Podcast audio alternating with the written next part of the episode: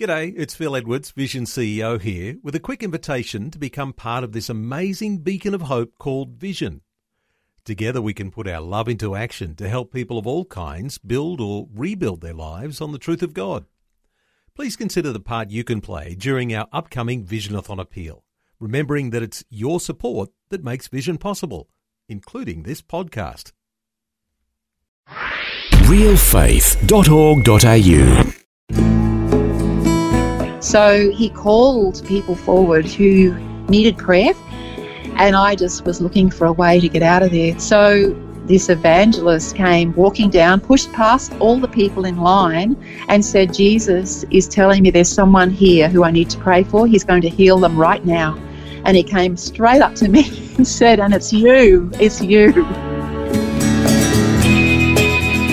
Welcome to Real Faith. Conversations about the impact faith has on our lives and the challenges we go through, helping us today and giving us hope for tomorrow. That's real people, real life, and real faith with Eric Skattebo. Well, Eve Johnston is joining us again today. She's the author of the book A Love Letter to My Children about her traumatic life journey through abuse, teenage pregnancy, and domestic violence. However, her subtitle says, no matter how difficult the circumstances, there is always hope for a brighter future. We'll find out about that hope today as Eve shares more of her story. And parents, we just want to remind you that due to the adult themes being discussed, today's program is not recommended for young children. Once again, Eve Johnston is joining us from her home in Yeppoon, Queensland. Welcome back to the program, Eve Johnston. Thank you, Eric. Glad to have you with us once again. And we're going to pick up the story right after you escaped from that extremely violent relationship that you're in. A completely controlling person had you locked in a house, but you managed right. to escape miraculously. What was going on in your life at that point? Oh, it was just trauma and drama. It's just, I didn't know who I was mm-hmm. or where to run to. I just had no idea. I was just frantically searching for someone to accept me or something to take away the pain that I was feeling. Um, so I got into another dysfunctional relationship. And this man was an alcoholic. I didn't realize at the time just how bad his um, alcohol had taken over his life. He wasn't physically violent, but he spent so much money on alcohol that there was no, no money left for food. So I became very good at picking his pocket. So I would wait until he went to sleep at night. He usually went to sleep in front of the TV, and I would crawl along the floor and very slowly remove his wallet from his pocket and take enough money, just enough money to feed myself and the children for the week. Hmm. I had to do this. He never realized that that money was missing. He must have just thought, well, he'd spent more than he thought on alcohol. Hmm. I don't know, but I felt terrible. I'd never stolen anything before. I tried to steal something actually once before, and I ended up taking it back to the shop. And that was a bottle of nail polish. But hmm. I just knew, uh, being growing up in a church, even though I walked away from the church, I knew that stealing wasn't right, but I had to do this so my children could survive. And how many children did you have at this point? I had four at this time. And so inside, you're searching for love and acceptance. You even, as you shared last time, dabbled in the occult, hoping that would bring you some fulfillment as well. And uh, also, your eating became a problem. Yes, it did. Um, it was sort of almost like a, a self sabotage. I I still didn't like myself. It's just like I couldn't make things work out, and I felt guilty for what I was taking my children through also. And one of my children became very ill, and I took her to a naturopath, and and the naturopath seemed to heal her uh, with all these healthy foods. So I became very obsessed with eating only the best foods, and then I became obsessed with fasting and and doing all these extreme and absurd things, and um, the self hatred grew and grew and grew to the point where I became bulimic, but didn't know that's what it was called. It wasn't. I'd never heard of it before, and it wasn't until years later I realised what I was doing. And for people who are not familiar with bulimia, what is that? It was I would starve myself all day, maybe just eat one piece of fruit. Um, and at night, I had this like I just wanted to gorge myself with sugar. Mm. So I would eat lots of lollies and unhealthy things, and I'd feel guilty. And then so I would put my hands, my fingers down my throat and throw it all back up again. Mm. So an eating disorder on top of everything else. Yes. Uh, really confused inside, miserable. Yes. Yes. All and, of that. And then in the middle of all this, you found a lump. I found a lump in my breast, Eric. Mm-hmm. Um, I just, I don't know why. I lived on a property and I, there was a creek and I just had a desire to baptize myself. I just out of the blue? yes, just out of the blue. I was so frightened by what I felt. Mm. I hmm. thought, oh my goodness, what happens if I die? Like, I, I don't know God and I have been christened as a child, but I've heard, I was sort of dabbling a little bit in church, watching a few Christians that I mm. knew. Yeah. Um, and I thought, I really felt I needed to baptize myself. So I took myself down to the creek. I said a prayer to God, the God I knew of my childhood. Mm-hmm. I prayed, please don't take me. I'm so frightened that this is something really bad. And then I submerged myself under the water. Mm-hmm. And I felt, I just said, God, I, I think I've just baptized myself. And I want to go to heaven. I really, I really want you to help me. And so as I was walking back up the creek bank, mm-hmm. I heard a voice, and the voice said, You have cancer and you need surgery. Oh, wow. And I fell, I fell to the creek bank and I cried. I knew it was God. I just knew that He had just spoken to me. And I felt so unworthy, but at the same time, I knew that it maybe, or I thought maybe it's a warning. So I made all these promises to God. I said, "Look, God, I, I will go to the doctor, and yes, I'll, I will have surgery or whatever it takes. But mm-hmm so long as as um, you save me. And after I found out I had to have an operation, they did biopsies, and yes, I had breast cancer. Mm. Sure enough, and it was an urgent operation. It was quite urgent. Mm. Had all that done, and then I made all these promises to God that I would start going to church, that I would I would pray more. But I recovered very quickly, and after four weeks, it was like I'd almost forgotten that Oh wow! That I'd even prayed those prayers. Why do you think that was? I think I was very messed up and I just slipped back into that old lifestyle. But then five years later, the cancer returned. Mm. And this time I really did fall on my face before the Lord and I did I said I'm sincerely sorry. I repented of of not being a better person and not fulfilling all those promises that I had promised him about mm-hmm. I would follow him. I would go to church. I totally just had walked away again. Mm-hmm. But I made all these promises. I actually heard through the newspaper that there was an evangelist visiting our town in Yeppoon, mm-hmm. and I actually went to um, a meeting of his. So it was held underneath a church, or well, under a school building, actually, not a church. So your intention was to turn the corner or go toward the Lord for real this time. Is that right? Yes, yes. I really, really felt that I, I had no no option and that my life was in such a mess. Mm. And I felt I had caused it um, by just all these wrong decisions. And I I had nowhere else to run, Eric. Mm, yeah. There was nowhere else to run. I thought this time surely I'm going to die. So I went to this evangelist and I, I didn't like him. He was. Um, you didn't like him? What didn't you like about him? I think his light shone too much into the darkness of my soul. Oh, maybe he was and convicting you? Yes, yes, yes, he hmm. was. But I didn't realize that at the time. So he gave a message. He said many people had been healed the night before at a meeting. And I was thinking, yes, what a load of rubbish. And I just want to run. I just want to get out of here. So he called people forward who needed prayer for sickness or for anything else after mm-hmm. he had um, spoken and I just was looking for a way to get out of there. So I followed a line of people that were walking forward for prayer down. I could see a row of seats that were empty just up to my left, and I thought as soon as I get to those seats, I'm going to run and jump that fence and get in my car and go. So, mm-hmm. as it turned out, I didn't get to go anywhere. What happened? This this evangelist came walking down, pushed past all the people in line, and said, Jesus is telling me there's someone here who I need to pray for. He's going to heal them right now. And he came straight up to me and said, wow. And it's you, it's you. And what did so, you think? I just said, I was embarrassed. I said, Oh, please take that microphone away because he started speaking into it. He said, Yes, I will. He handed it to someone else. Mhm. I I was scared. I was so scared. Because you're wanting to just run out of there.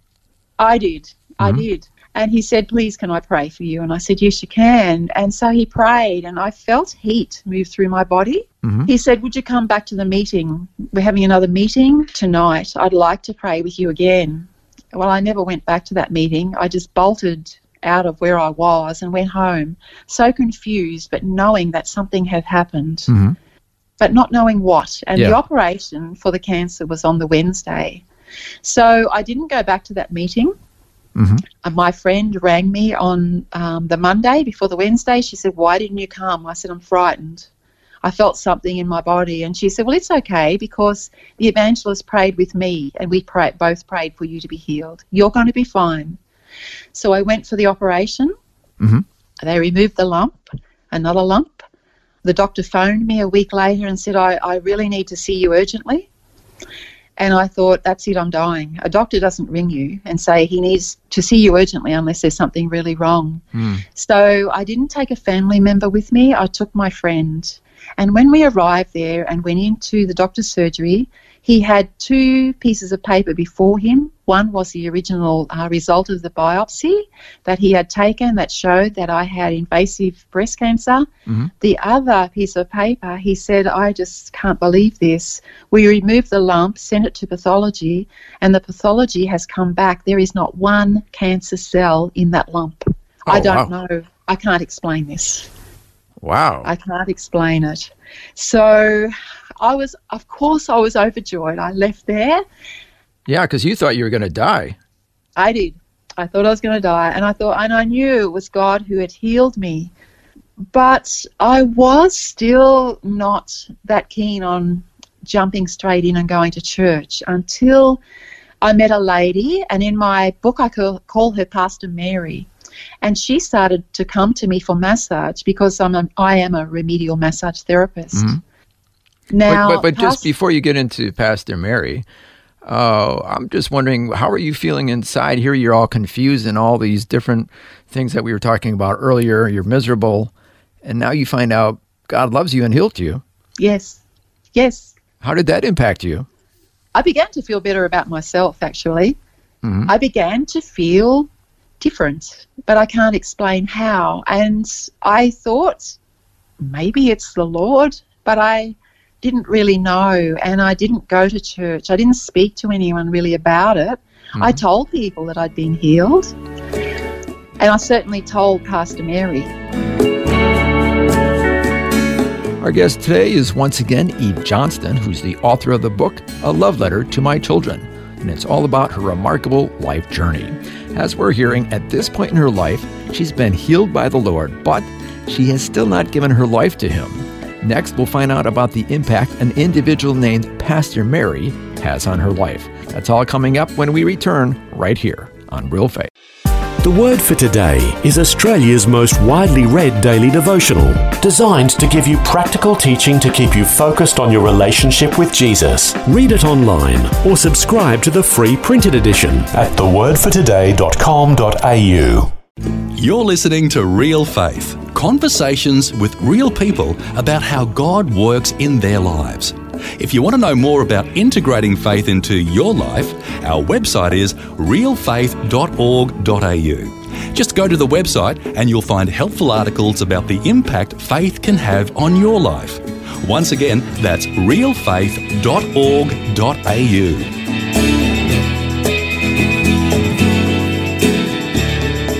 Welcome back. I'm Eric Skattebo, and today, once again, I'm chatting with Eve Johnston, who's sharing her life journey with us. And it all began on a farm in New South Wales in a loving family, but sadly, took a downward turn after she was abused by a family friend. Also, at 16 years old, Eve became an unwed mother and gave birth to a child she only saw for five minutes before she was forced to give him up for adoption. Before the break, we heard how the Lord had healed Eve, but she still had not given her life to him. Next, we'll find out about an individual named Pastor Mary and the impact she had on Eve's life. Tell us about Pastor Mary. Who is she? Now, I met her through my work as a remedial massage therapist. Mm-hmm. she would come for massage. She would talk to me about Jesus, and it was Jesus, Jesus, Jesus. And sometimes I would feel like just about driving her through the massage table because she was shining a light into the the darkness that was beginning to become a little bit light. So even though you were healed, you still didn't want to hear about Jesus, Jesus, Jesus at this point. I wanted to hear maybe about Jesus, but not so much as she was piling onto me. So she was pretty full on at this point.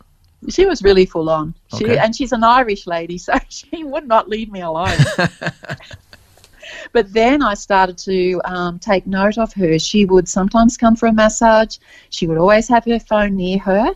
And often I would be five or ten minutes into the massage. She would receive a phone call. Mary said, Eve, someone needs me. I have to go. I have to go and help this person. She would then pay me the full amount for that massage. Wow. So she was generous. That She got your was- attention. she was generous. Then I started to look at uh, other Christians that I knew, and they had a piece about them. They had something that I wanted. They had, even though some of them were going through a lot of stuff in their in their lives, they had they had an assurance. They had a, a confidence about them that I wanted. Hmm. So I began to really be a fringe dweller Christian. What, what does that I mean? was on the I was on the fringes looking in. Well, uh, yes, Oh, do okay. I, I really want this, but I'm scared to give up this this silly lifestyle that I felt so attached to. Hmm. But then eventually, um, after four years, sometimes I'd cross the street when I would see Pastor Mary coming. but after four years, I I could see that I needed to give my life to the Lord. He had done so much for me, Mhm. and now He was surrounding me with kind, loving, caring people. So I gave my life to the Lord at Oh, 54 fantastic. years of age. 54. Yes. And it started when you were four years old when he planted a seed. Yes, God had planted a seed, and I wanted to be a missionary at four years old. Well, I started to go to Pastor Mary and Jack's church, Mhm. and they would send teams overseas on missions trips uh, twice a year. Mhm. I really, really wanted to go, but I had no money in Mhm. the bank. Yeah. But three years after I started going to their church, a miracle happened. All of a sudden, I had money, and I went on my first missions trip to Bulgaria and Macedonia Oh, fantastic. saw the Lord at work in people's lives. Mm. After the gospel message was preached, many giving their lives to Jesus, Mhm. and then we would lay hands on the sick, and a lot of them would recover. Hmm. And it was happening here in Australia too. It wasn't just overseas. Um, I started to see that in church here. Yeah. But over, I mean, it was just like a, it impacted me so much. Um, I came back. We actually, after that mission trip, we went and had a little time in Israel. Mhm. And to be in the Holy Land just was like icing on the cake. Could you have ever imagined that that would have happened in your life? No, no. But I just remember this childhood desire at four years old. Yeah. It was like he placed that desire in my heart way back then. Yeah. And now it was happening. Wow. Fantastic. Yeah. Where else did you go? So we came back from Mozambique, and within three months, I was on another trip to Indonesia. Wow, you go, girl. Yes.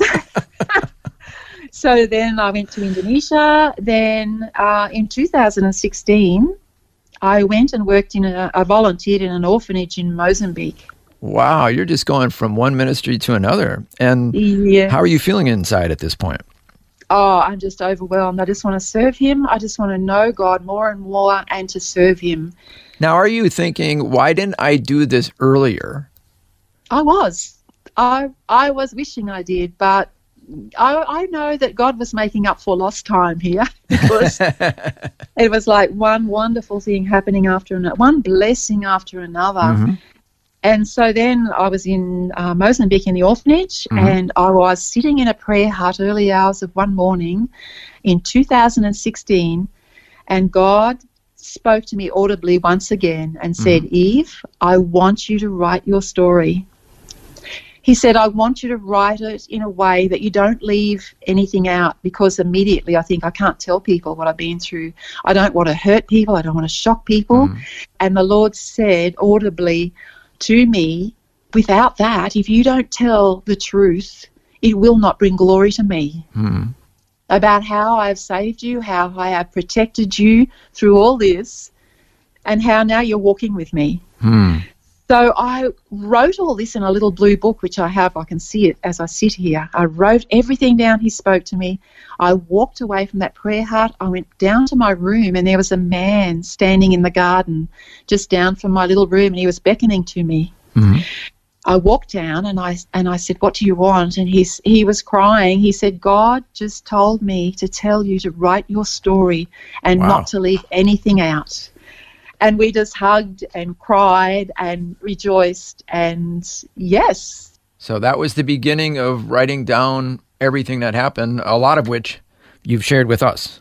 yes, yes, But we also want to go back to that traumatic time when you were 16 years old, when you were an unwed mother giving birth to a Yeah. child, yes, and the child was ripped out of your arms.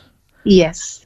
Okay, so going back to there, um, I searched for that little baby from that very time. Mhm. I actually almost got locked up for trying to bribe a, um, oh, I forget who he was. He was a social worker, Mm. but I saved up a lot of, oh, well, I thought it was a lot of money, and I offered it to him to tell me where my little boy was, just so I could, I didn't want to steal him or take him from the people who had adopted him. I just Mhm. wanted to look at him. Yeah.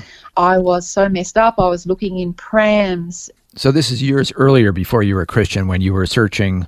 Yes, so I joined um, two groups. I joined Jigsaw, and that is a group of people who support uh, not only birth mothers but also adoptees and also the adopted parents in this process. So I joined them. As my children grew older, my daughters, they started searching too for him. Mhm. We placed ads in the Pix People magazine. Uh, I think the Salvation Army had a, a section in there for uh, people who were searching for lost relatives. Mhm. I almost went crazy looking for my son. And then the government changed the rules. And all of a sudden, um, birth mothers could have access to the birth certificates of their adopted children Mhm. the children that they had adopted. So I went to the courthouse, uh, I received his birth certificate, and on there I could see where he lived, um, who his parents were. So I did not want to upset them in any way, so I went through a counsellor. They had counsellors at that time who would do exactly this. I gave my counsellor the information, and she contacted my son's parents. Mhm. They told her that it, they had never told him he was adopted, so I hit a dead end. Oh, wow. So I kept kept the heartache continued. It's it's Mm. just I can't explain it. Yeah. Uh, long story short, we found him, and one of my daughters contacted him. She spoke to him on the phone, and that was enough for me for the time being. Mhm. He asked if he could speak to me, and I, I, I couldn't. I just couldn't speak to him at that time. I think I was so frightened of being rejected. Mm. He said that he'd found out he was adopted and he felt he'd been living a lie all his life. But I just left it there for then. And I said to my daughter, I don't want to go any further with this for now. Yeah. After a little while, uh, I met a lady and she said to me, You can actually talk to him. He was in the armed forces. You can talk to not him, but one of his hierarchy, and they will tell you maybe a little bit about him. So I rang, and this person that I spoke to asked me if they could put me through the, to the chaplain once they found out what it was all about. Mhm. So the chaplain actually told me a whole lot of information about him and how wonderful he was and Oh, what his good. position was and how he was best friends with him. Mm. Oh, wow. And in the end, I phoned him one day. I just really felt to phone him at his work. Mhm. He answered the phone. I thought I would have to be put through to someone, and we spoke, and we kept up contact uh, via telephone. And eventually, I asked him if he would like to meet me, and he said yes. So Wow. we met. Yes, we met um, in Sydney, and it was just the most amazing experience. I can hardly explain it, Eric. Yeah. I, I can't even imagine how you must have been feeling at the time. I had made up my mind not to cry and not to make any move towards him unless he made a move to hug me. I wasn't going to hug him. Well, he walked towards me and he just put his arms out, and I fell into his arms. and Oh, I didn't cry. I just held it all together because I thought he might run away and think I was uh, just some sort of crazy woman. mm. So I just, he held me for so long, and it was like I was holding that little baby again, wow. 46 and a half years later. Wow. Yes, God answered my prayer. It took that long, but He answered my prayer in His timing. It was His perfect timing. Yeah. Yeah. Well, unfortunately, we have to wrap up this conversation. But on the one hand, it's terrible, all these traumatic things that you've gone through. But on the other hand, the Lord has just been filling your cup to overflowing. It's fantastic how you're going on these adventures and just serving Him. Any final comments you want to share with our listeners? Uh, yeah, just, one final comment. In Mozambique, I was told by a man that someone was going to give me a van. Uh, that was in 2016. Someone came forward and gave me a van about two months ago. So I'm taking my book on the road. Oh, God okay. supplied that van. Fantastic. So you're sharing Yeah. what you've been through to be a blessing to others and let them know that there's hope no matter how many traumatic things you've gone through. That's it. That's it. I'm so excited. Thank you so much, Eve Johnston, for sharing your remarkable story with us today. And thank you, Eric, for giving me the opportunity. Well, that was part two of my conversation with Eve Johnston, who's the author of the book A Love Letter to My Children, with the subtitle reading No matter how difficult the circumstances, there is always hope for a brighter future. And Eve is certainly living proof of that statement, with her life being a living testimony to all of the restoration powers of Jesus Christ. Well, to find out more about Eve and her book, you can go to her Facebook page. Just look up Eve Johnston, author. Once again, on Facebook, that's Eve Johnston, author.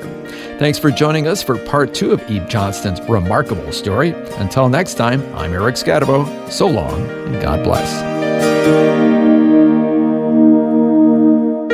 You've been listening to Real Faith, and if you have any questions or comments, you can send us a message through our website, realfaith.org.au. That's realfaith.org.au. Real Faith is a production of Vision Christian Media. This program is a production of Vision Christian Media. To find out more about us, see vision.org.au.